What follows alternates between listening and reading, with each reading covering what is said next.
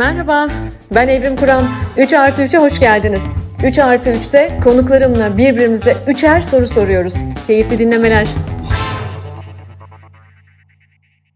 Herkese merhaba. 3 artı 3'ün yeni bölümüne hoş geldiniz. Bu bölümde konuğum, aa, nasıl derler, bu meslek nasıl tanıtılır e, bilmiyorum ama işte yayında hep birlikte öğreneceğiz. Ama diyelim ki komedyen. Komedyen Baturay Özdemir. Baturay hoş geldin. Hoş bulduk Evrim Hanım. Nasılsınız? Teşekkür ederim. Bana Evrim diyebilirsin biliyorsun değil mi? Tamam. Yani yaş farkımızdan dolayı mı Evrim Hanım diyorsun yoksa? Yok ben herkese hanım bey abi diyorum. Abla hiç Tamam. demedim kimseye ama. Peki. Ee, bakalım belki ilerleyen dakikalarda abla da diyebilirsin. Senin kuşak bana abla diyor çünkü. Yok bundan sonra Evrim.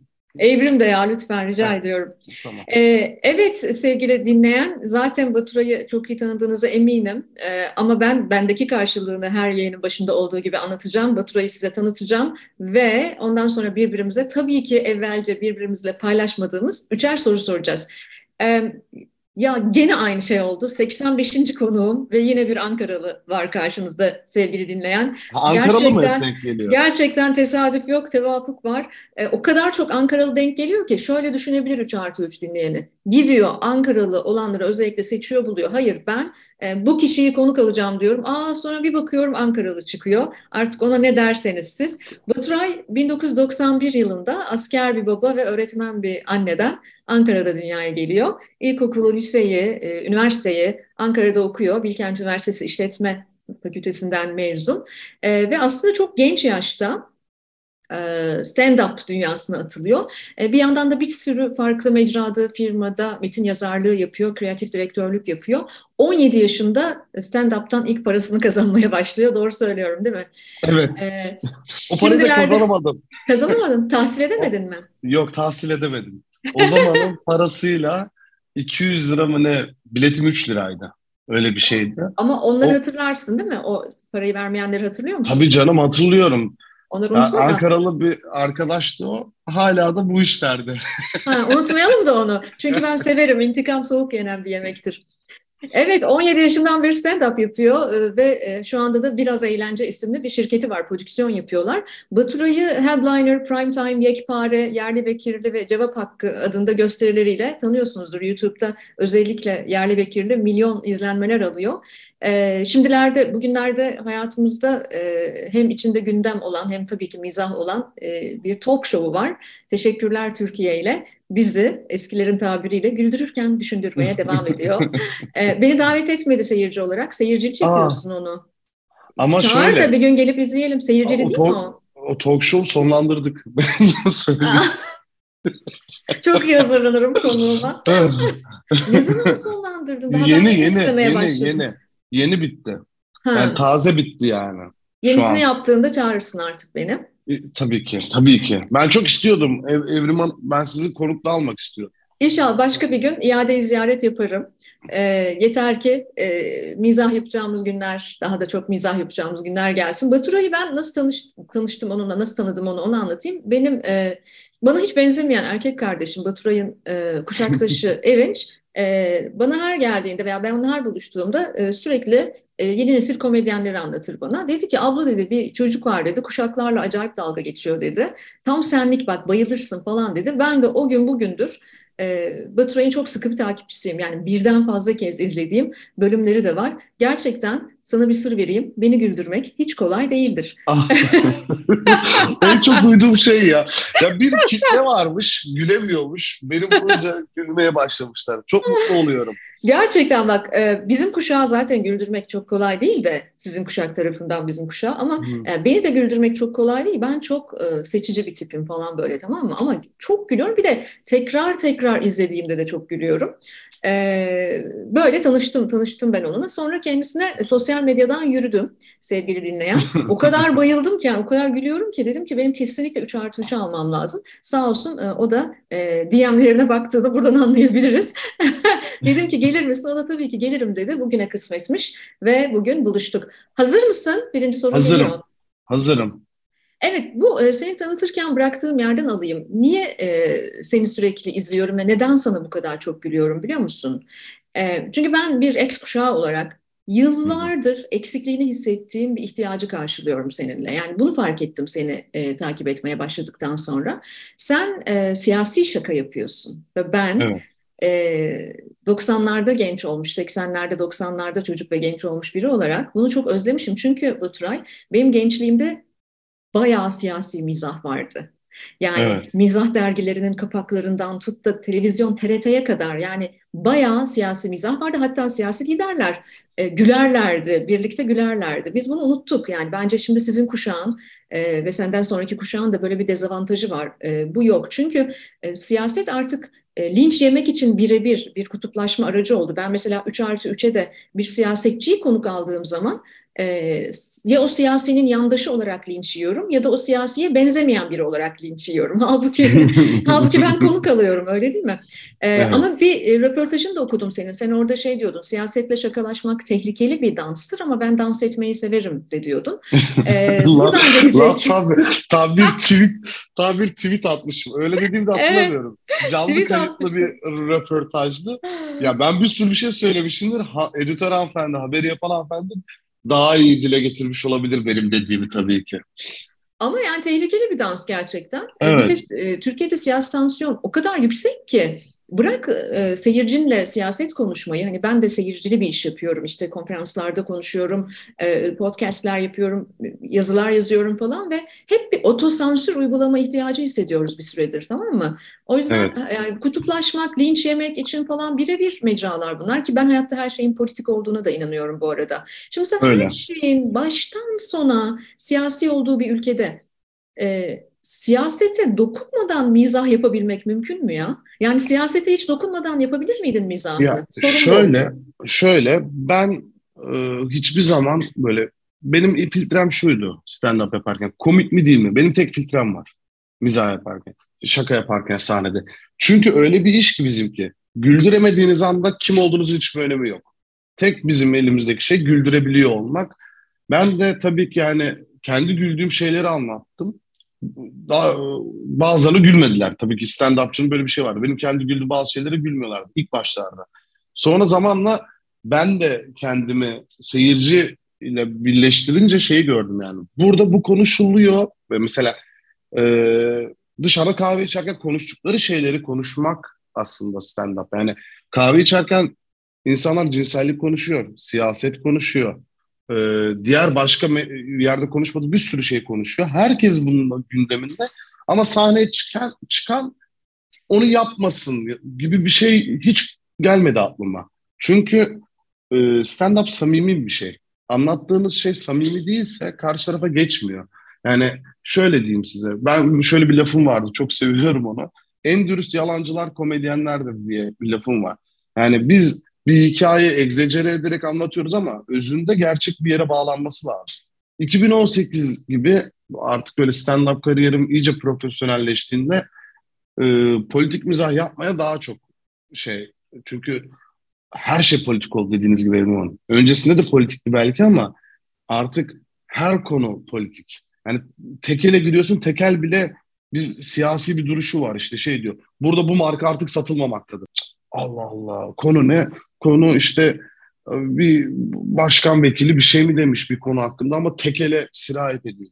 Ben yolda yürürken hayat siyaset benim üstüme gelirken ben onun üstüne niye gitmeyeyim? Hepimizin üstüne geliyordu. Oradaki dans meselesine de gelirsek e, bir Gain'de bir stand-up belgeseli vardı. Orada da şey demiştim. O da çok doğru.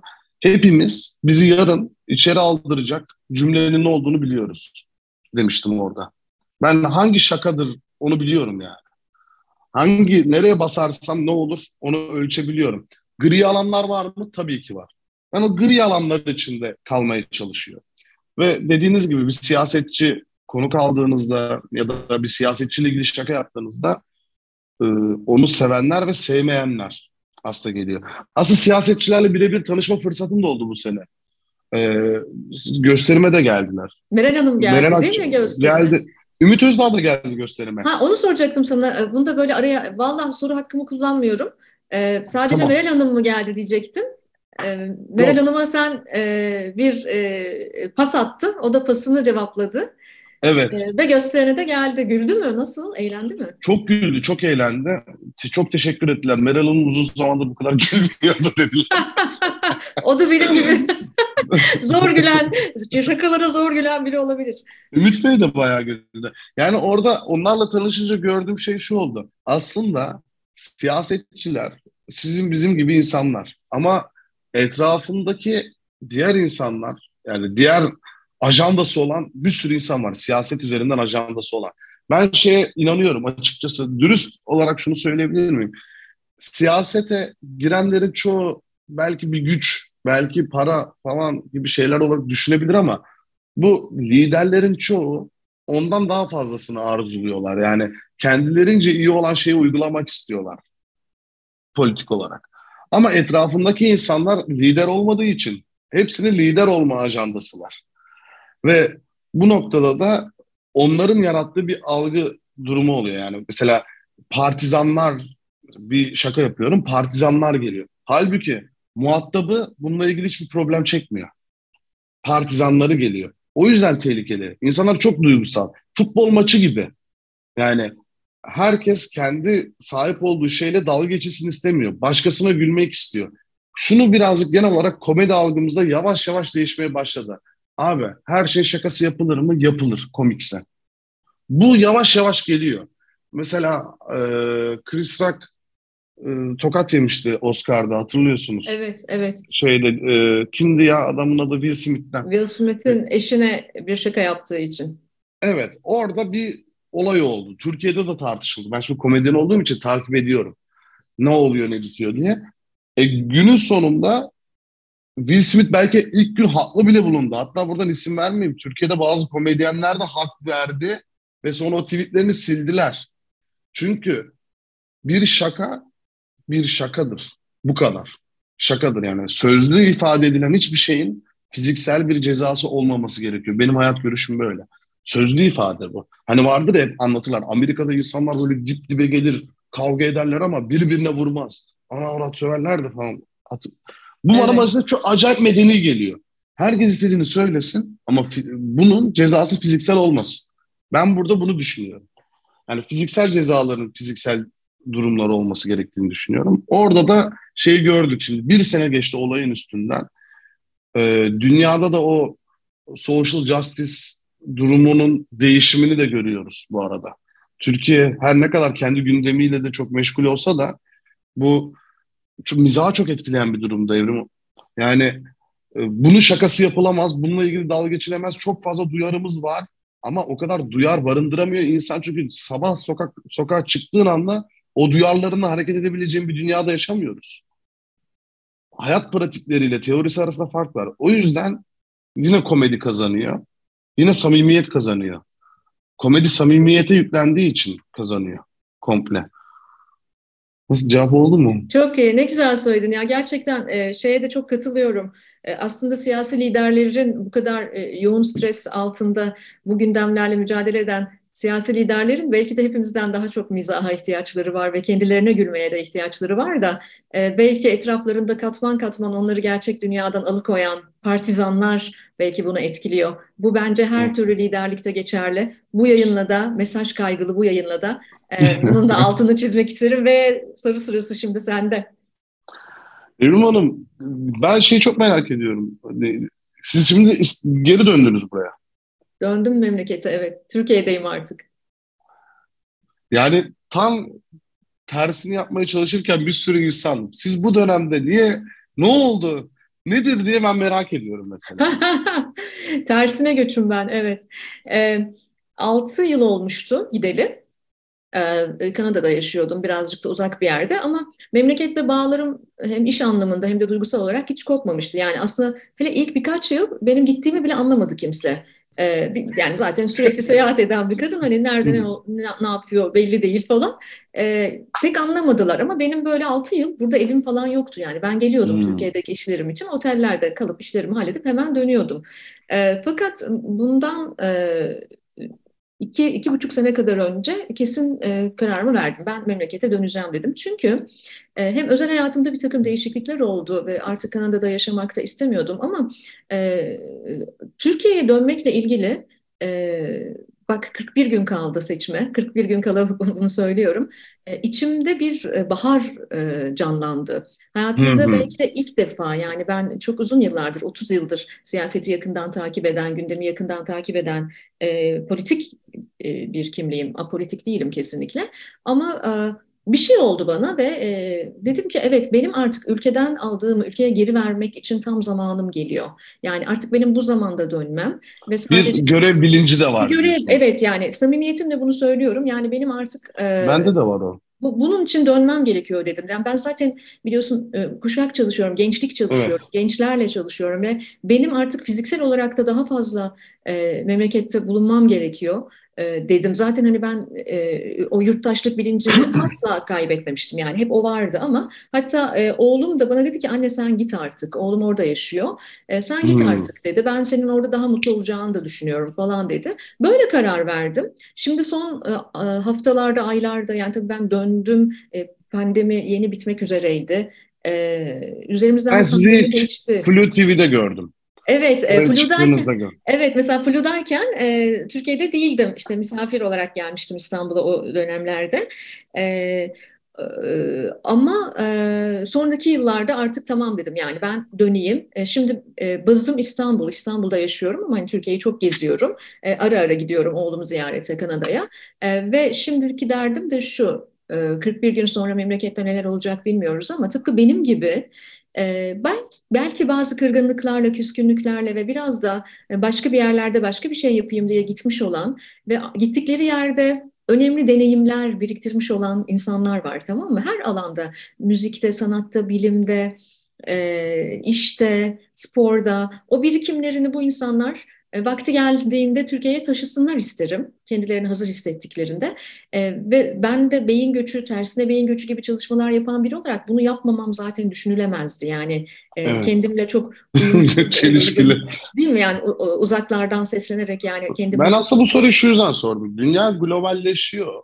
Tabii ki daha o durum bitmedi. O bir final bir bazıları için itopya bazıları için distopya bir finali var bu işin. Ee, orada artık bulunduğumuz ülkelerin hala bir kıymet harbiyesi olur mu bilmiyorum tabii ki ama e, benim de şeyim o, görüşüm o. Yani ne kadar globalleşirse globalleşsin bu iş. Ben İngilizce stand-up da yapıyorum. Yani hazırlıyorum hatta seneye ufaktan başlayacağım onu da yapmaya. Harika, ee, çok sevindim. Çok çok ihtiyaç var buna. Ya şey yok, çok ilginç. Bizim e, toplumun, bizim kültürün bir globalde komedyeni yok. Yani var ama stand-up komedyeni şimdi bu dijital platformlarda izleyince görüyorsunuz. Mısır'ın komedyeni var, İran'ın evet, var, evet, Hindistan'ın evet. var. Ya asıl bizim bir tane böyle bir ben de şimdi ona çalışıyorum. Acaba hani e, orada orada şey taktiği hiç hoşuma gitmiyor. Kendi memleketini gömmece değil de evet. başka bir yerden ele almaca yapmak istiyorum mesela. Öyle bir kafamda benim de master projem o global ölçek. Ama işte diyelim ki her şey yolunda gitti. Orada da hani bir e, iş işler başardık. Ben yine de hani ülkemi çok seviyorum her anlamda. Çünkü burada bir katkı sağlayabileceksem ailem burada, sevdiklerim burada. Burada olmasalar da e, buraya katkı sağlamak. Çünkü gittiğin yere bir katma değer katıyorsun aslında evrim. Kesinlikle yani, öyle. Kesinlikle. Katma değeri ihtiyacı olan ülke biziz. Yani şu an için. Çünkü ben sokakta ya da muhatap olduğum kitle stand-up, ben sürekli stand-up yapıyorum. Yani ayda 5-10 bin insana canlı bir birebir konuşuyorum. Birebir şaka yapıyorum. Onlara bakınca diyorum ki ya bu ülke başka bir yere benzemiyor diyorum. Bu çok romantik bir yerden söylemek istemiyorum ama hakikaten ne iletişimimiz çok acayip bir iletişimimiz var. Ben Amerika'da da bulundum ben dört ay. Yani aynı cümleyi başka anlıyorlar. Bizde aynı cümle aynı algılanıyor. Bizde bir garip bir böyle metafizik bir iletişim şeyi var, durumu. İnanıyoruz, biliyoruz içten içe. Mesela şimdi politika konuşuyoruz, siyaset konuşuyoruz ya. Orada şunlar çıkıyor bu süreçte. 41 gün kaldı. Bir vaat veriyor bir politikacı. Ya gerçekçi değil. Tamam gerçekçi değil. Bunu seçmeni de biliyor. Evet. Bunu hepimiz biliyoruz ama bir şey demiyoruz buna. Yani bir şey oluyor, hepimiz biliyoruz ama bunu konuşmuyoruz. Söyleyen de biliyor. çok ilginç bir iletişim var. Mesela bu Batı kültüründe olacak bir iş değil. Yani Batı kültüründe orası çok şey bakılır, realist bakılır yani. Bunu yapacağız biz. İşte biz Samanyolu galaksisinden çıkacağız dendiği zaman nasıl çıkacaksın? Ya çıkamaz falan filan deyip bunu bize biri dese ki biz Samanyolu'ndan dışarı çıkıyoruz. O abi ya, bu adam yapabilir onu falan. Yapmayacağı da biliyor. Bunu böyle konuşuyor. Bizim çok duygusalız. Ben bu duygusallığı çok seviyorum. Çünkü ben de burada büyüdüm. Evet. Şimdi ben beni tanıtırken şey dediniz Evrim Hanım çok konuşuyorum ama ben e, aslında Ankara doğumlu değilim. Çanakkale doğumluyum ben. Benim babam jandarma. Hı hı. Ben iki sene Çanakkale'de bulundum. iki sene Van Çaldıra, iki sene Bilecik Bozüyük, iki sene Şırnak, dört sene Manisa Alaşehir, iki sene Bitlis, sonra Ankara. Yani ben e, lisede Ankara'ya geldim neredeyse. Orada sonu Ankara'da hmm. okudum. Tabii. Yani ben oralara git gel git gel git gel her kültürden sonra Hatay var. Oraya da gittik. Yani bir şey oldu mu? Hep oradan arkadaş ediniyorsunuz. Her iki senede bir de değişiyor bu arkadaşlarım. Hepsinin örüntüsü bambaşka ama hepsinin ortak olduğu bir şey var. Bu benim komedyen kariyerimde çok yararlı oldu. Zamanla anlıyorum yani. Kesinlikle çok doğru ve e, bu bu e, bu e, zengin kültürü anlatmak da, dünyayı anlatmak da bence çok acayip bir şey. Mesela e, Kanada dünyada en fazla e, farklı milletlerden, farklı kültürlerden insanın e, bulunduğu ülke. Benim evet. yaşadığım eyalet, Ontario eyalet, Toronto'da yaşadım. Orada işte beş Torontolu'nun dördü orada doğmamış tamam mı? Ve komedi kulüpleri var eminim takip ediyorsunuz, evet. biliyorsundur. Ve çok büyük fırsatlar olduğunu düşünüyorum. Bizde de var böyle çabalar ama tabii oralarda çok daha kıymetli. Ben de mümkün mertebe gitmeye çalışıyorum. Ve yedi milletten e, e, yedi milletten insan çıkıp orada bir şey anlatıyor e, ve o anlattığı şey evet. kendi kültürüyle, kendi ülkesiyle ilgili bu, bu çok değerli bir şey. O yüzden bence de İngilizce stand-up e, yapabilmen, yap, yapacak olman, bunu planlaman çok hoş. Benim bildiğim kadarıyla e, Kaan'ı biliyorum. Kaan Sekban galiba e, Amerika'da e, birkaç, e, İngiltere'de, Amerika'da yanılıyorsam, e, Kaan dinliyorsan düzelt lütfen. E, birkaç e, stand-up yaptı.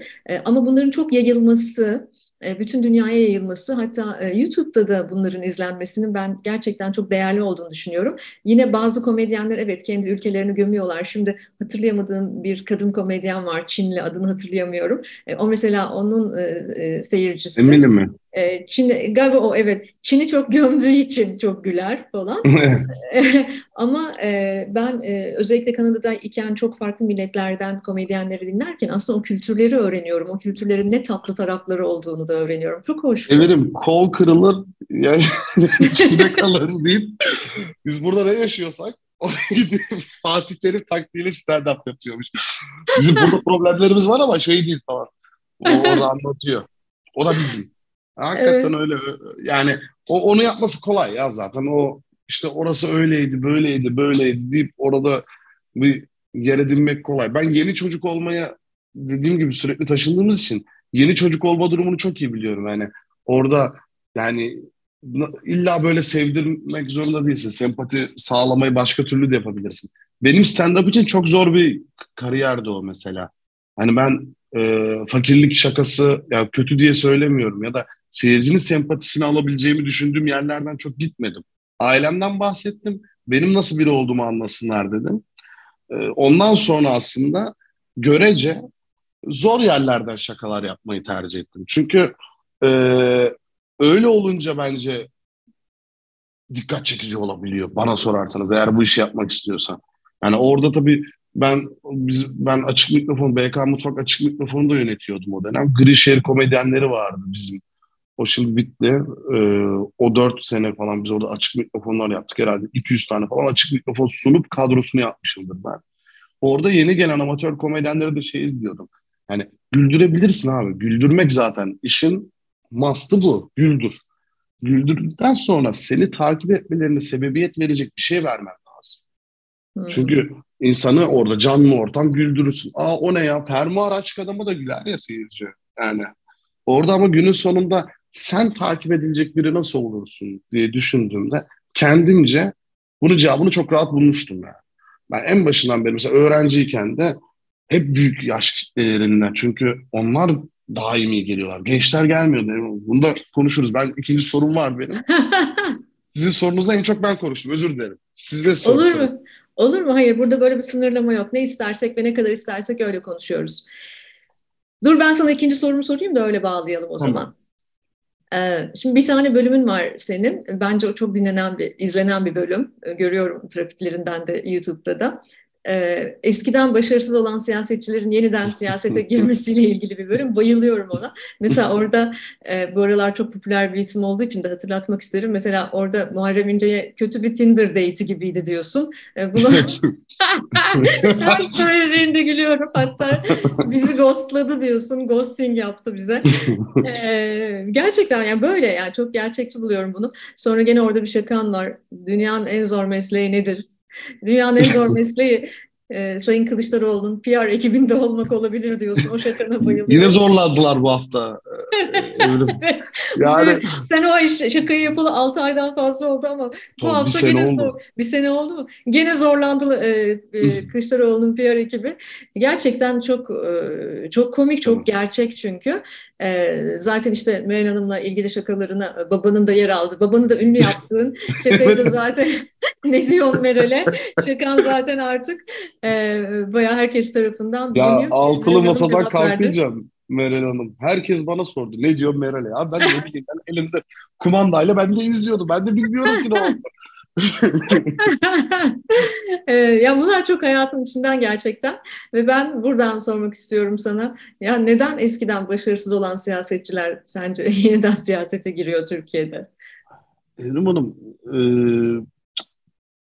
çünkü siyasetçiler ve bakınca profillerine başka eğer mesleği siyasette başka yapacak pek bir iş yok. Hmm. Onu gördüm öncelikle. Ee, Muharrem İnce üzerinde öğretmen, öğretmenlik yapabilir mesela ama genel şöyle bakınca zaten mecliste şey çıkıyor böyle her meclis senesinde meslekleri çıkıyor hepsinin. Evet. Avukat var, müteahhit çok fazla. hani şey zaten müteahhit çok fazla var gerçekten. Müteahhit ya ülkenin meclisi müteahhitlerle dolu.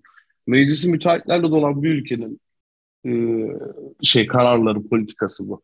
Yani şunu şunu demek istiyorum. Yani orada e, birazcık şey bırakabilirsin yani. Denedin, o heyecanı alabildiğini aldın. E, başka bir sürü insan var siyasetle ilgilenen. Hmm. Onlara destek olabilir. Yani illa aktif siyasette e, bulunmasına gerek yok. Bunu Amerika'da çok görüyorsun. Yani e, Obama'nın mesela gidişinde aktif siyasetten hani başkanlıktan çıktı ama demokratlar adına Obama çok güçlü bir silah olarak kalmaya devam etti. Hani evet. e, dünyada çoğu siyasi siya yani böyle işte Rusya gibi demokrasisi sıkıntılı yerlere bakmadığımızda demokratik ülkelerde aktif ve pasif siyaset ayrımı var. Bizde ya Allah bismillah sadece aktif, pasif siyasette çok az insan var. Çok az insan görüyoruz. Onları da sürekli o pasifte kalan birkaç tane insan var. Onları da her böyle bir kararsız dönemde aktif siyasete geri dönsün. Hayır abi pasifte kalsın. Pasifte kal. Çünkü ülkenin pasif siyasetçi açığı da çok fazla var. Yani e, tartışma programlarını izlerseniz bilmem ne üniversitesi bilmem ne bir şeyi bilmem ne bir şeyi her şeyi biliyor. Bu adam bu adam mı dinleyeceğiz? Bu adamı mı dinliyorlar sürekli? Yani şeydeki futbolda öyledir yani. Eski futbolcu yorumcu olur. Eski hakem yorumcu olur. Örnek veriyorum yani. O da onun da bir kamuoyu gücü vardır. Orada kalır. Ben siyasette bunun olmamasını anlamıyorum. Yani şey gibi kumar gibi bizde siyaset. Zarlar düşeş mi şey mi ona göre yani. Gelirse alıyor gelmezse gidiyor falan böyle bu da Sen işte, mesela etkilenecek misin? Ee, yaklaşık bir, bir hafta on gün içerisinde aday listeleri kesinleşecek. Mesela e, sürekli kaybetmiş veya işte sürekli siyasetin içerisinde olan isimleri yeniden gördüğümüz listeler olabilir ya da e, e, çok yeni bir siyaset anlayışı getirebilecek e, yeni nesil genç adaylar olabilir. Bu senin kararını bir genç seçmen olarak etkiler mi aday listeleri? Yok, yok şöyle şu an e, çok şey siyasi bir şey bu da şöyle. Şu an zaten yürürlükteki sistemimiz, yönetim sistemimiz çok fazla adayların önemli olmadığı bir sistem. Hmm. Ve bu değişmediği sürece adayların kim olduğunu pek bir önemi yok. Yani açıkçası. Çünkü e, meclis var ama meclisin gücü çok belli bir noktada. Yani orada çıkıp kürsüye iki dakika konuşup laflar sokmaları beni çok etkilemiyor. Günün sonunda lafları sokuyor, iniyor. Adam orada imza basıyor, geçiyor mesela. Yani hiç bir önemi yok. Hani pragmatik anlamda bana bir faydası varsa dikkate alırım. Ya o yüzden onu diyorum benim Mesela bunu hepimiz biliyoruz. Bütün ülke milletvekillerinin şu an elinin o kadar güçlü olmadığını biliyor. Milletvekili kim aday olmuş? Ya tabii ki önemli de faydacı bir yerden hiç değil yani şu an. O yüzden çok mühim değil. Ben orada şuna bakıyorum. Yani genel olarak ülkenin içinde bulunduğu durum her anlamda şöyle. İnsanlar e, şimdi anketler yapıyor. Milletçi anketine bakar. Mesela ben siyasi şaka yaparken e, AK Parti kaç ay olmuş, CHP kaç ay olmuş onlara bakmam. Şey, şeyleri daha çok severim şey anketlerini. İşte kurumlara güven anketi. İşte o konuya bakış. Siz de bilirsiniz. Siz de bakıyorsunuzdur onlara. Mesela ülkenin adalet yani adalete güveniyor musun sorusundan çok büyük çoğunluk hayır diye diyorsa bununla ilgili bir şey merak ederim ben. Hani bunun değişmesi lazım. Ülkede bir sürü insanların beklediği unsurlar var. Ben bunlara bakıyorum aslında. Hani e, o yüzden de şey değil. Seçmen yani şey listeleri nasıl olacak bilmem ne. Yok abi onlar çok önemli Yani ne yayınladıkları da önemli değil seçimden önce. Yüzde beş falan önemli. Hı hı. Ne yaptıkları önemli. Yani sonrasında. Yoksa vaat vermekte hiçbir şey yok. Adi verirsin. Ne kadar tutabileceksin o önemli. Yani bu ben siyasetle ilgili şunu söyleyeyim. Başta söylemem gerekiyor. Siyasi şaka yapıyorum ben. Politik şaka yapıyorum ama gerçekten çok az saygı duyduğum bir şey. Siyaset. Genel, tabii canım. Genel anlamda çok az saygı duyduğum bir şey. Yani koca koca insanların yalan söylemek zorunda kaldığı bir meslek bu. Her yerde böyle. Dünyanın her yerinde siyaset, profesyonel yalan söyleme. Bu çok klasik bir şey gibi olacak da. Çünkü doğası gereği bir hafta öncekine göre ideallerle yaklaşamıyorsun. Çünkü e, orada kalman lazım. Aktif kalmak için o an ne gerekiyorsa, önüne ne geldiyse o gün ne yiyeceğini o gün sabah menüsünde gören bir meslek bu. O yüzden çok da önemli değil. Yani sonucunda bana ne yaptıkları önemli. Onu yaptı. Evet. Aa, tamam. Güzel bir metafor kullandın. Ee, bugün e, bir başka e, yayın e, için bir başka konuğumla buluştuğumuzda da aynı şeyi konuştuk. Ee, senin metaforun da çok anlamlı oldu. O gün ne yiyeceğini, o gün menüyü gördüğünde karar veriyorsun. Türkiye'deki seçmen profilinin de ben sandığa giderken işte yürüyerek mi gidecek, arabayla mı gidecek, nasıl gidecek bilmiyorum ama tam da o sırada karar verecek pek çok seçmen olduğunu da düşünüyorum Türkiye'de. Ben size şöyle söyleyeyim. Hatta geçen stand-up'la şakasını yaptım. İnsan, kararsız seçmen diye bir şey var ya. Ne kadar bilmiyoruz işte. 10 mu 20 mi ne? İnanın o perde çekiliyor ya seçim kabininde. Orayı kapatınca pusulaya bakıp karar verecek onlar. Evet. O Böyle zamana şey kadar çok şey yapmayacaklar. O yüzden bazı şeyler çok önemliydi. Evet bir genç seçmen, bir e, sanatçı genç seçmen yorumu duyduk sevgili dinleyen. Bakalım 41 gün sonra bu gençler ne yapacaklar, nasıl karar verecekler? Ve ikinci soru sırası sende. Ben de size şimdi o şeyden sorayım. Ee, dans ederek, şimdi şu hemen şuna geliyorum. Popülizm. Popülizm dünyada da siyasette çok yükseliyor. Özellikle gençlerin çok hızlı ilgisini çekiyor. Ve diğer bildiğimiz klasik konservatif siyasetçi profili, profili var. Hatta ben şey diyorum gösteride yani sağ sol yok artık bu ve bu var diyorum yani. Sağ sol diye bir şey yok. Bu var, bu var. Ben şeyi çok merak ediyorum. Popülist siyasetçilerin bir geleceği var mı? Yoksa pop şarkı gibi mi bunlar? Hani popül hani sürdürülebilir mi? Onu çok merak ediyorum. Gençler nezdinde. Ay çok güzel soru, bayıldım. Geçenlerde bununla da ilgili iki çift şey e, e, yazı da karaladım.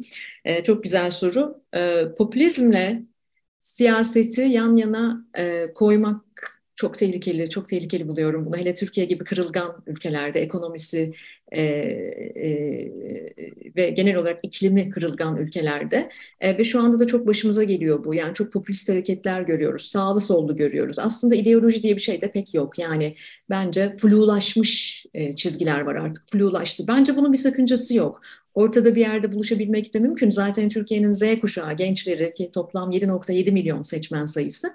Bunlar zaten ekseriyetle e, kapsayıcı bir iklim istiyorlar. Yani artık yorulmuşlar kavgadan, gürültüden, savaştan, dövüşten, şucu bucu olmaktan falan. Ama e, bunun çaresinin popülizm olmadığını düşünüyorum. E, popülist siyasetin e, çok e, kısa süreli olduğunu düşünüyorum ve bizim gerçekten özellikle Türkiye'nin gençlerinin çözülmesi gereken problemlerini adres edebilmeye yeterli olmadığını düşünüyorum. O yüzden de e, çok sıklıkla anlattığım bir şey var.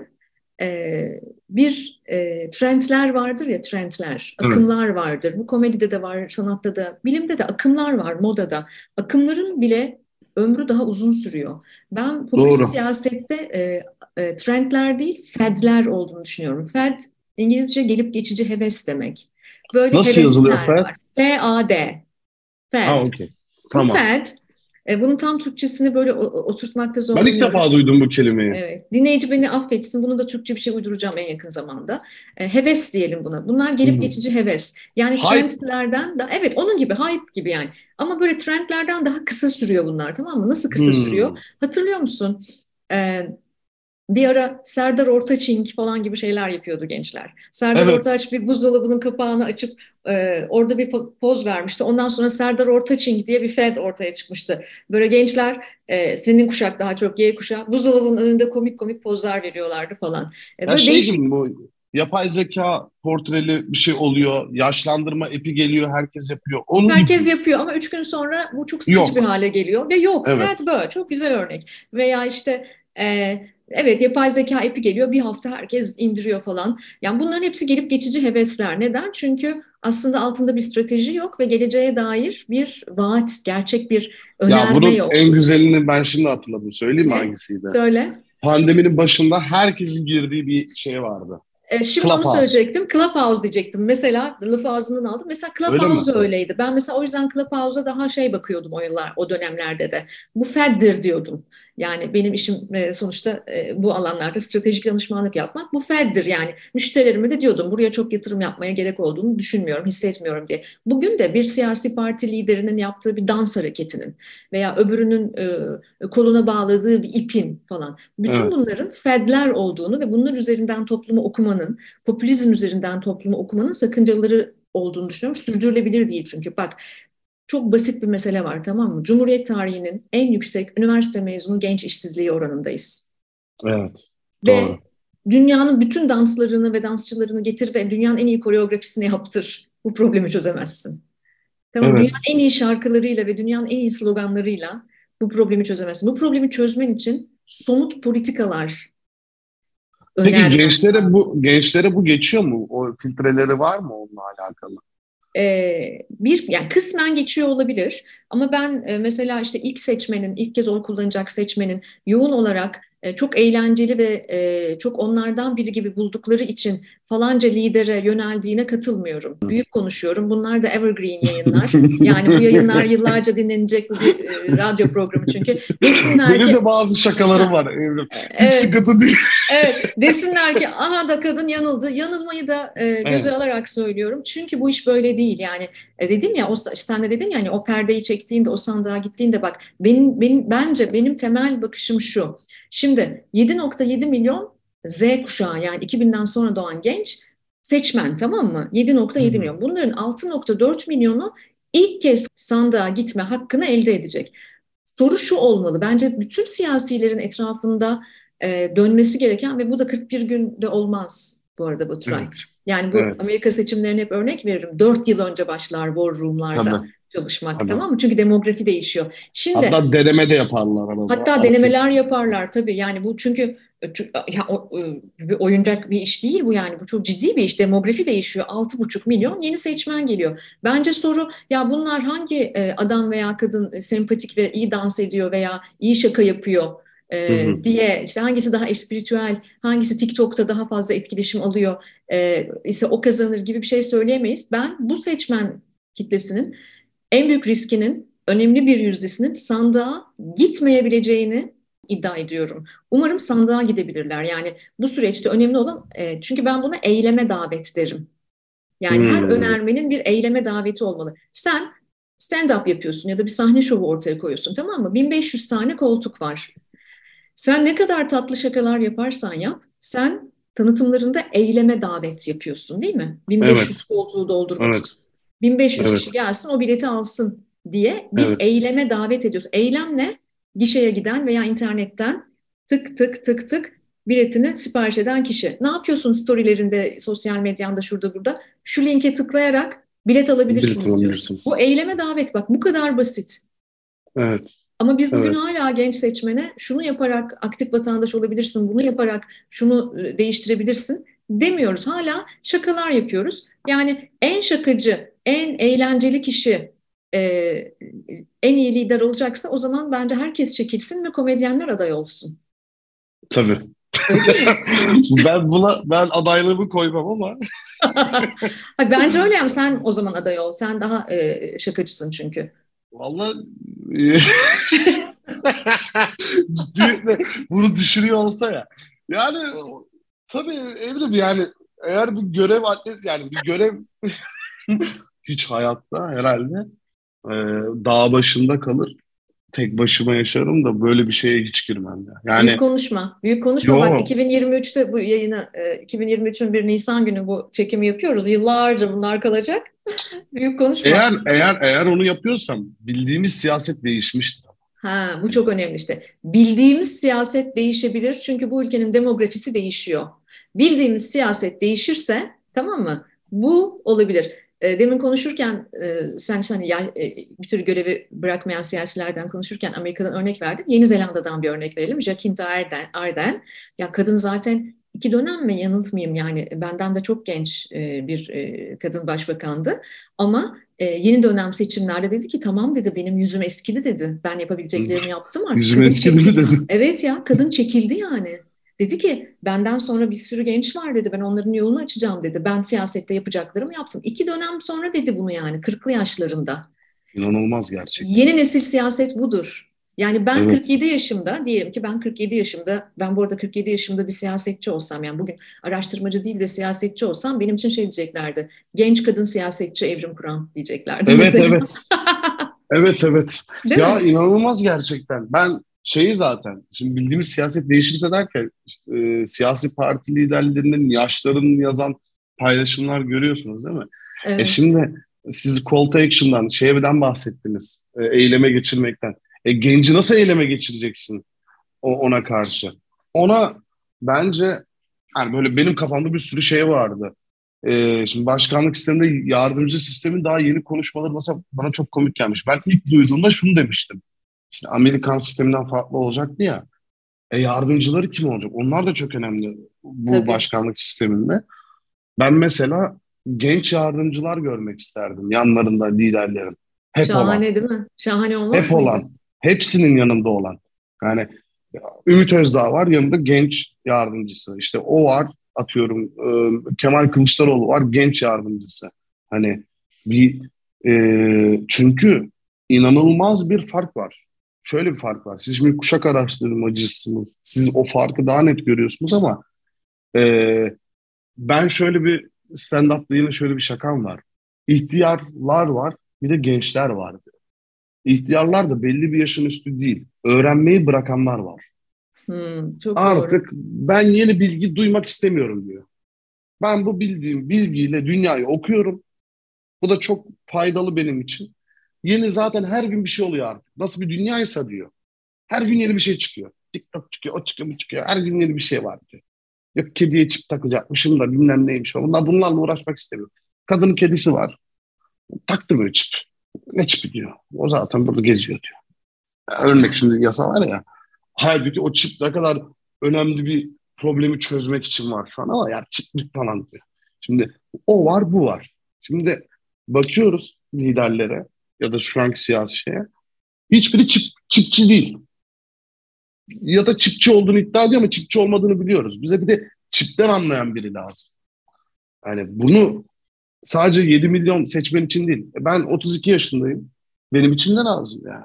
Çok doğru. Hani Y kuşağı için de lazım. Çünkü biz görüyoruz ben açıp Reddit'e girip şöyle 4-5 tane subreddit okuyunca dünya nereye bakıyor ben görebiliyorum yani. Bizim de oraya oralara bakmamız lazım. Yani açıkçası şey değil. E, yani yüzü eskidi diye ayrılan siyasetçi gerçekten şu an bak ne kadar güzel. Biz de acaba Cumhuriyet tarihimizde biri olmuş mudur böyle? E, belki me- şey, affını isteyenler oluyor bizde son dönemlerde. Daha ziyade affını istiyorlar. Ben artık affımı istiyorum diye. Zaten bir siyasetçi umulmadık bir anda siyasi arenadan ayrılıyorsa hemen e, komplo teorileri başlıyor falan. Ama artık ben gerçekten e, daha mentor... Ama yüzüm eskidi diyen yoktur. Yok yani öyle biri yok. Yok. Yani böyle bir şey yok. O yüzden ee, yeni nesil bir siyaset anlayışı inşallah ben bu dünyada, bu ülkede yaşarken bunu inşallah görebilirim. Ee, buna çok ihtiyaç var. Eğer bu böyle olursa biz de gençlerin aslında hiç de apolitik olmadığını göreceğiz. Sıklıkla söylediğim bir şey var siyasilere de. Ee, gençler apolitik değil, siz sıkıcısınız. Gençler bence bana sorarsanız bir şey söyleyeyim mi? Çoğu konuda çok daha politik. Özellikle e, global konularda. Yani şöyle, e, çevre, çevre, işte e, sosyal yaşamla alakalı çok net politik görüşleri var çoğu. Hani eski kuşaklarda olmayan hani ben size şöyle söyleyeyim. Şu anki gençlere İstanbul Boğazı'nı bıraksanız bu kadar kirli olmaz. Ondan çok eminim. Yani yine kirletenler olur ama bu kadar kirli olacağını hiç düşünmüyorum. Ya da fabrikalar İstanbul'un göbeğinde kurulmaz da. Bunun gibi çok kritik şeyler var. Yani zaten siyaset dediğimiz bu değil midir? Bunun Tabii gibi ki. şeyler. Bunlar bunlar net olurdu. Yani ben apolitik değiller. Sadece dediğiniz gibi sıkıcılar farklı bir şeyden bahsediyorlar. Evet anlam bulamıyorlar siyasette. Sen bana sorunu sordun mu ikinci sorunu? Ben çok karıştırdım. Ben ne sordum işte? ne yaptın? Ne yaptın? Siz neden geldiniz dedim. Neden geldiniz? neden geldiniz dedim. Sonra bir de şey dedim. Ha, ee, Evet ben sordum. Evet evet popüler e, popülist popülistliği sor. Evet. Evet. Aa hiç unutmam ben böyle sır, sıraları karıştırmam karıştırıyordum neredeyse. Peki. Güzel zaman, bir muhabbet oluyor demek. Evet çok evet çok e, akıştayız. Ee, o zaman ben şimdi üçüncü sorumu soruyorum. Benim e, son sorum yani bu. E, şimdi ben gene bir röportajını okudum senin. E, birisi sana şey diyor işte bir röportajda e, seni izlemeye gelmesini çok istediğin biri var mı yani onu güldürmeyi çok isterdim e, dediğin biri var mı diyor. Ben de sana tabii ki böyle klişe sorular hazırlayamazdım. Yani neden mizah falan diye sorayım mı mesela diye düşündüm ama sormayacağım onu. Veya seni e, en çok kimin kimin gelmesini ve e, kimi güldürmeyi isterdin gibi bir soru da sormayacağım ama hatırlatacağım bunu. E, sen o röportajda hala geçerli mi bilmiyorum. İlber Ortaylı diyorsun. Geçerli mi hala? Bilmiyorum. Ya İlber Hoca'nın ama sorun bu değil. Bu sorunun başlangıcı. Tamam. Hala geçerli çok, mi İlber Ortaylı? Ya çok isterim, çok isterim de. Yani e, vaktini de çalmak istemem İlber Hoca'nın vakti. yani vaktini hiç çalmak istemem. Onun çoğu alanda çok ihtiyacımız olan biri olduğunu düşünüyorum. Yani ben ona ben onun evine gider yaparım. Onun gelmesine gerek yok. O çalışırken ben yaparım ona. Bence ya vakit ayırır. Nelere vakit ayırıyor İlber Hoca? Ne e, acayip televizyon programlarında saatlerce adamı tutuyorlar. ya ama ama e, Evrim o orası o, or, orayla ilgili de şaka yaptım. E, ora başka bir şey. Ora bir sosyalleşme alanı. Hı. Ha orada televizyondalar o ayrı. Ama orada çok tatlı bir muhabbet içindeler. Yani onlar orada bir sosyallik gibi işte tenise gidiyor bazıları. İlber Hoca da Fatih Altaylı'ya gidiyor. Şimdi bu sorumun birinci bölümüydü ama ben e, buradan aldım soruyu. Başka bir şey soracağım. Soru şu. Kim gösterine gelse sana trak gelir ve kesinlikle güldüremem dersin. Haydi görüşürüz. Çok sağ ol Evrim. Harika bir podcast'i gerçekten. Burada dinleyen herkese ee, evet arkadaşlar aklınıza gelen isimler doğru. Ee, ilk isim de doğru. İkinci de doğru. İnanır mısınız? Üç, dört, beş hepsi doğru. Gerçekten çok zor. Çok çok zorlanırım. Ya ne bileyim mesela hani e, ya çünkü hani sen, sen gösterime senin... Senin Cumhuriyet savcıları bu. geldi. Cumhuriyet ha. savcıları geldi. İşte belediye başkanları, milletvekilleri, siyasi lider. Ama yani birkaç isim var ki geldiğinde yani böyle her cümlemi düşünmek zorunda kalırım yani. Her ya Ama senin işin bu ya hani mesela ben de profesyonel bir konuşmacıyım.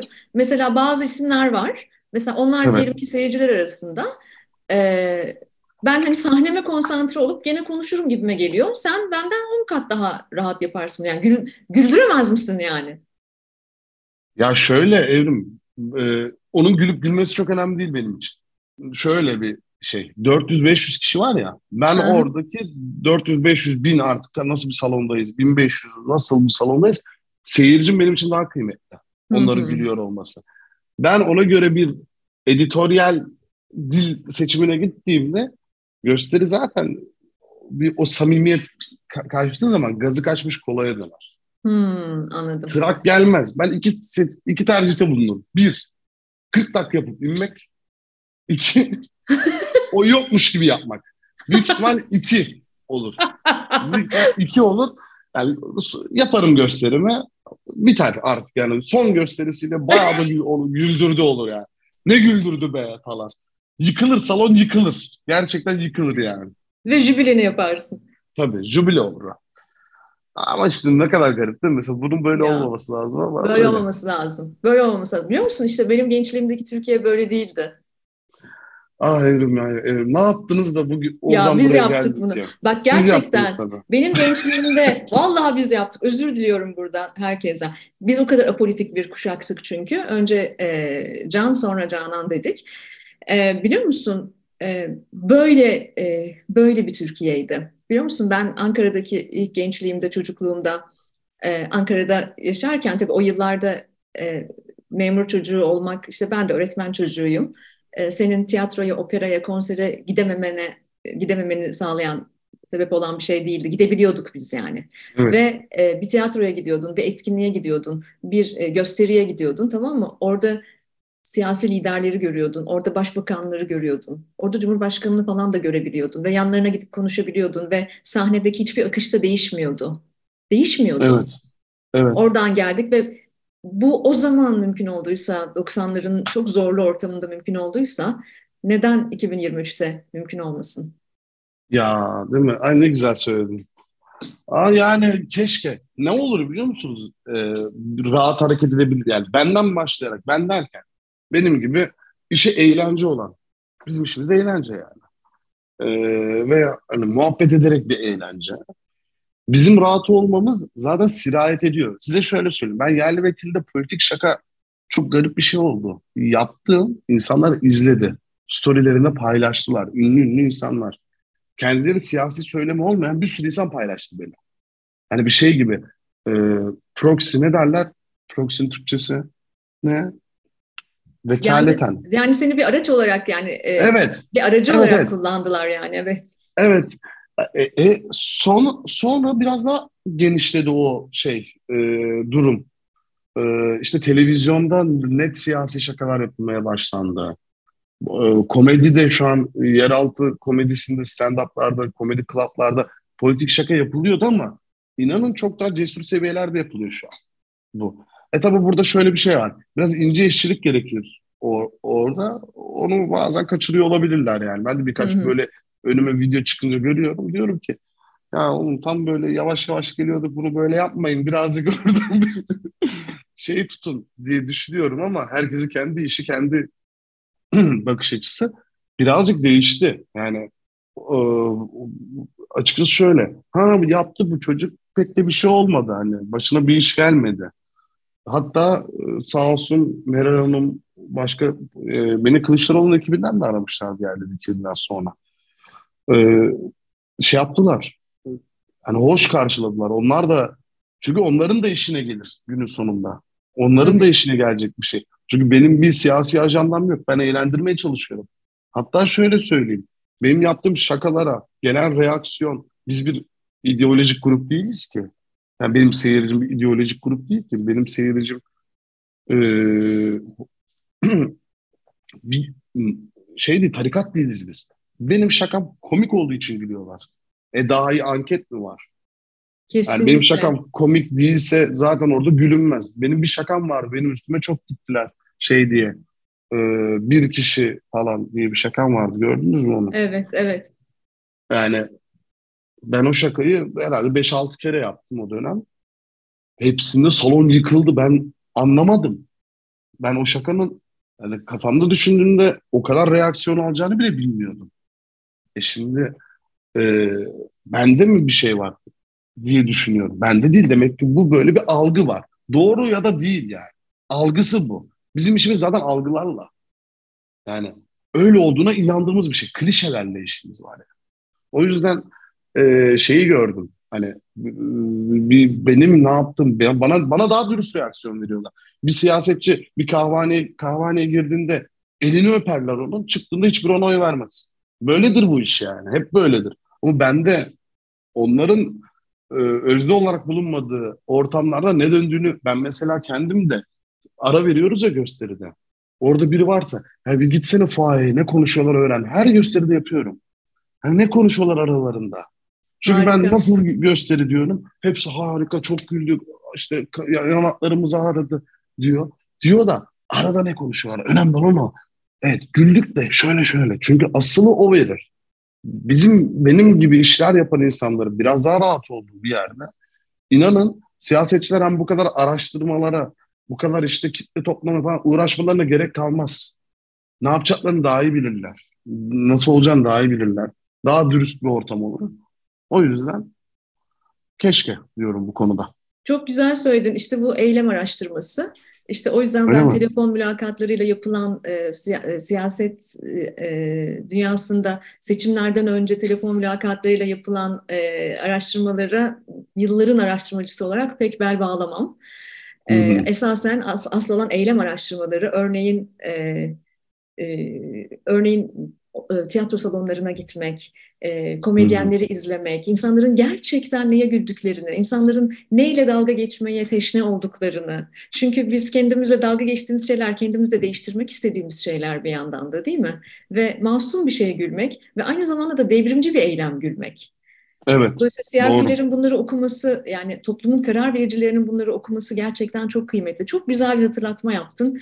Ee, umarım bundan sonraki süreçlerde bu mesajlar yerine gider ve yayının son sorusu sende. Ah. Benim sorum şu aslında merak ettim. Şimdi popülizm konuştuk ve şey konuştuk ya sosyal medya artık dünya ikiye bölündü. Bu klasik bir söylem olarak söylemiyorum bunu. Hakikaten biz sosyal medyada bir yaşıyoruz. Bir hayat idame ettiriyoruz. Eskiden sanal bebekler vardı ben ilkokuldayken. Besliyorduk onu. Tamagotchi. O muydu adı bilmiyorum. Benim de vardı. Yemek yedirmemiz gerekiyordu, bir şey oluyordu. Evet. Bakmamız gereken bir şeydi. Sosyal medyada o. yani profesyonel olarak da böyle hani kitlelerle bir işim varsa kesinlikle hayatının belki büyük kısmı o oluyor. Bir de gerçek hayatım var. Şimdi eskiden e, role playing RPG oyunlar vardı. World of Warcraft gibi, Second Life gibi oyunlar vardı. İnsanlar o online oyunlarda başka bir hayat dizayn ediyordu. Şimdi neredeyse o seviyedeyiz yani. Kendi hayatının başka bir versiyonunu inşa edebildiğim bir durum var orada. Oradaki psikolojik e, farklara girmeden şunu söylemek istiyorum. O arada o gerçek senle sosyal medyadaki sen arasında mesela yaşı büyük olanlarda çok fark görmüyorum. Ama aşağı doğru indikçe çok ayrı bir profesyonellikle yönetilen iki hayat olduğunu görüyorum orada. Bu e, insanlar genç diye mi böyle? E, yaş aldıkça onlar da ona doğru mu gelecek? Daha böyle hani insan yaş aldıkça böyle rahvan gitsin oluyor ya. Öyle mi? Yoksa yeni dünya artık iki dünyalı sistem mi? Onu çok merak ediyorum. Çok geniş bir soru olmuş olabilir. Çok güzel Sadece soru. Öngörüsünü tahmin edemiyorum. Yani bu böyle hep ikili mi gidecek yoksa genç oldukları için mi bunu yapıyorlar bilmiyorum. Çok güzel soru. Ee, gene dünyanın neresinden baktığımızla ilgili de çok değişiyor. Neden biliyor musun? Ee, dünyada mesela sosyal medya penetrasyonlarının yüksek olduğu ülkelere baktığın zaman ki Türkiye e, çok, çok önde yüksek. gidiyor, çok yüksek. e, genellikle demokrasisi gelişmemiş ülkelerde penetrasyon çok yüksek. Penetrasyondan hmm. kastım toplam internet kullanıcısının aynı zamanda Instagram, Twitter, TikTok gibi platformları kullanma oranları çok yüksek. Çünkü e, bir personaya daha fazla ihtiyaç duyuyor e, gelişmemek gelişmemiş ya da gelişmekte olan ülkelerin özellikle demokrasisi yeterince gelişmemiş ülkelerin çocukları. Bu mesela hı hı. bütün azınlık gruplar için de böyle, kadınlar için böyle. E, işte kız çocuklarından itibaren bu başlıyor. Ama e, benim dünyada gördüğüm, yaşadığım ve dünyada iş yaptığım özellikle demokrasisi gelişmiş ülkelerde sosyal medyada pek böyle bir arayış yok.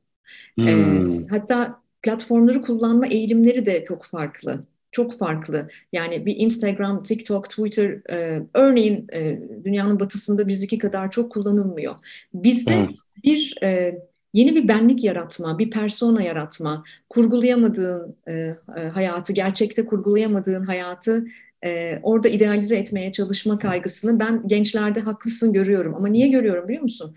Bunun bir e, kişilik çatışmasıyla falan alakası olduğunu düşünmüyorum. Bunun şununla alakası var. Gençler Türkiye'de uzun yıllardır hayal kuramıyorlar Baturay. Yani evet. bizim de yaptığımız pek çok araştırma şirketinin de yaptığı araştırmalarda şunu görüyoruz. Hayal kuramıyorlar. Biz gençken biz hayal kuruyorduk. Benim acayip Tabii. hayallerim vardı Ankara'da bir memur çocuğu olarak. Yani Tabii. acayip ya, hayallerim vardı. Ve Şimdi 25 yaşın altında 25 yaşın altında acaba kaç gencin pasaportu var şu an? Mesela bak çok e, çok güzel bir soru. Pasaportu var mesela. Ben e, gerçekten çok kısıtlı gelirle yaşayan e, bir aile büyüttü beni. Öyle bir ailenin çocuğuyum ben. Ama ben ilk defa Türkiye dışına çıktığımda 16 yaşında 16 yaşındaydım. Ya.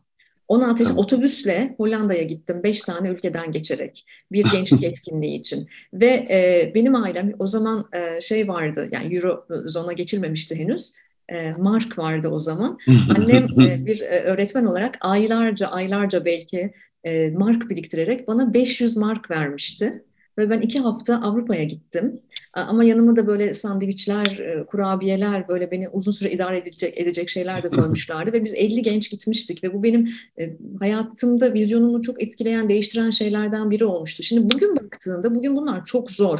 Hayal kurma kası zayıfladıkça da Orası sürreel bir dünya yaratıyor. Sosyal medya sürreel bir dünya yaratıyor gençlerde. Bizim gençlikteki temel şeyimiz bu. O yüzden de kendine tırnak içinde influencer diyenlerin, sosyal medyada belli ölçekte e, etkileşim alanların, mümkün mertebe sahici kimlikler olarak kendilerini ortaya koymaları lazım diye düşünüyorum.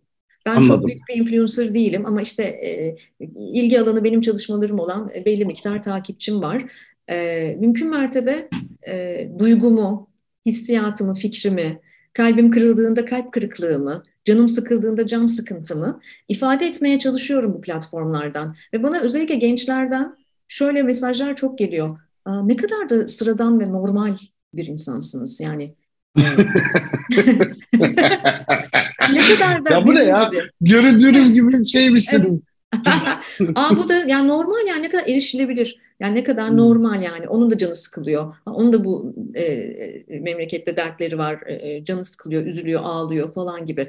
Hmm, bu e, burada işte influencerlara, bu et, sosyal medya etkileyenlerine çok büyük rol düşüyor. Bizim e, için şu anda en temel üzerinde çalışmamız gereken şey otantisite, sahicilik. Ne kadar sahici mesajlar verirsek, ne kadar sahici rol modeller olabilirsek Türk gençleri hayal kurmaya başlayacak. Diyecek ki ben de bir Baturay olabilirim. Tamam mı? Şimdi orada iki tane çözüm söylediniz siz aslında böyle bir problemse bu. Bir, demokrasinin gelişmesi. iki evet. otantisite. Şimdi ikisinde de ihtimaller ihtimaller var. Yani orada mesela e, etkileşimden feragat etmesi lazım influencer'ın. Evet, tabii. E şimdi ben mesela ne, ne zaman çok gerçekçi olsam etkileşimimden feragat ettiğimi görüyorum. Sende de oluyordur eminim. E tabii ben şimdi mesela e, bilet gösteri var. E, haftaya e, salon dolu değilse at, story atmam gerekiyor.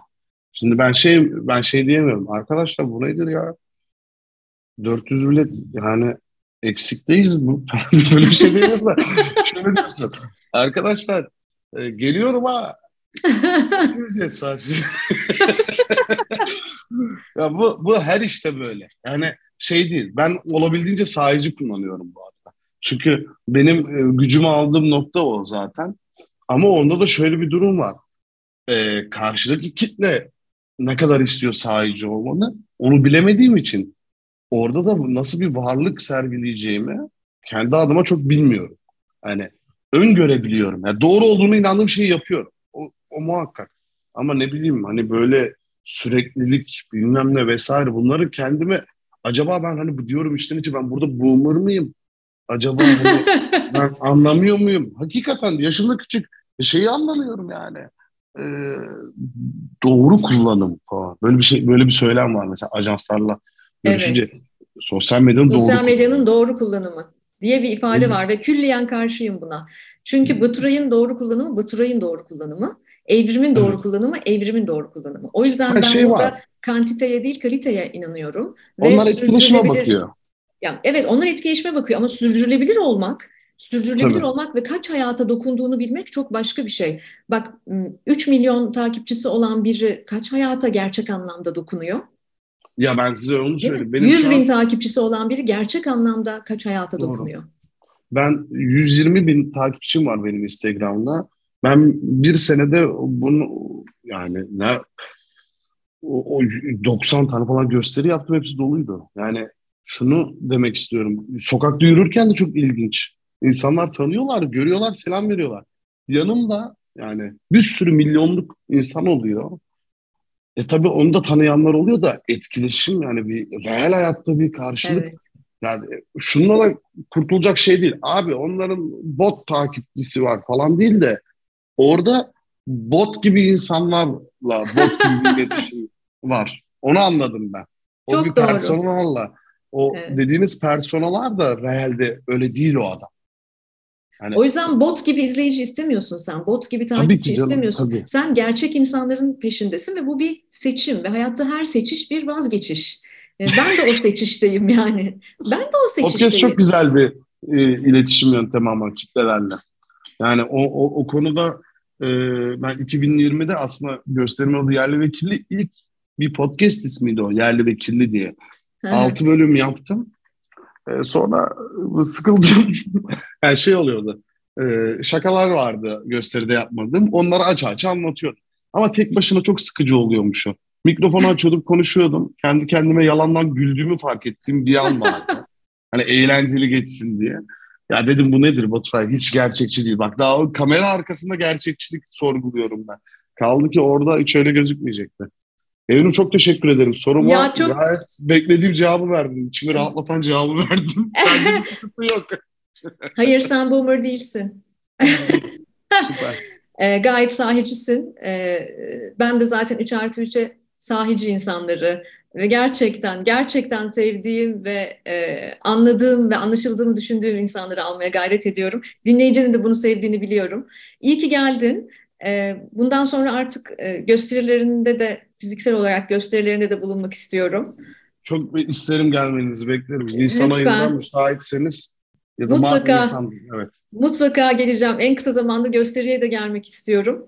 Ee, inşallah çok daha neşeli bir bahardır şu girdiğimiz ve e, senin meslektaşlarının e, seni takip edip bu alanda e, kariyer yapacak yeni gençlerin korkmadan, çekinmeden bunu da söyleyemez miyiz yahu, söyleyebilir miyiz, dava açılır mı falan demeden yaşayacakları yepyeni bir jenerasyon gelsin. En büyük hayalim bu. Ee, bunu şu ana kadar cesaretle yaptığın için sana te- e, seni tebrik ediyorum ve teşekkür de ediyorum ayrıca kendi adıma ve herkes adına. Ee, iyi ki varsın Baturay, çok teşekkür ederim. Sağ olun Hanım, çok teşekkür ederim. Dinleyenlere de e, eğer yanlış bir şey söylediysem kusura bakmasınlar. Yani çok güzel bir muhabbet oldu. Geldiğim için, katıldığım için çok mutluyum. Sizle zaten tanışmak istiyordum. Böyle vesile oldu. Umarım hani hem gösteriden önce de inşallah görüşürüz Evrim Hanım. Çok isterim İnşallah. Size. İnşallah görüşeceğiz. İnşallah Kendinize iyi bakın. görüşeceğiz. Kendine çok iyi bak. Görüşürüz.